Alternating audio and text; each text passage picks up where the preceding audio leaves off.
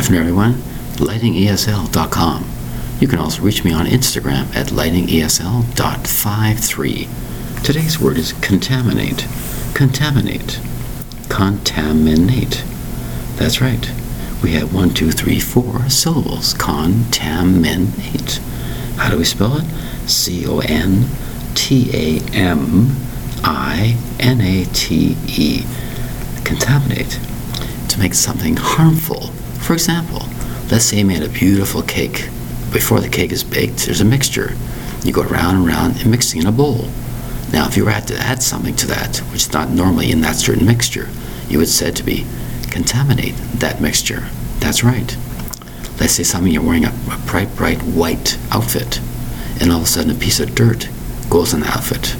You would said to be you contaminated that outfit. It's no longer pure and white. It's contaminate. And many, many times we put something in the refrigerator or freezer, and something drips from one to the other. It's said to contaminate one product to another. That's why very, very important in the world of food, food service, and food supplies. One thing cannot contaminate another. You will hurt the texture, you will hurt the actual flavor of that product. That's why there's rules of contamination inside a refrigerator of a commercial place. A commercial place like a banquet hall, like a hospital, in that kitchen. Nothing can contaminate something else because bacteria might grow.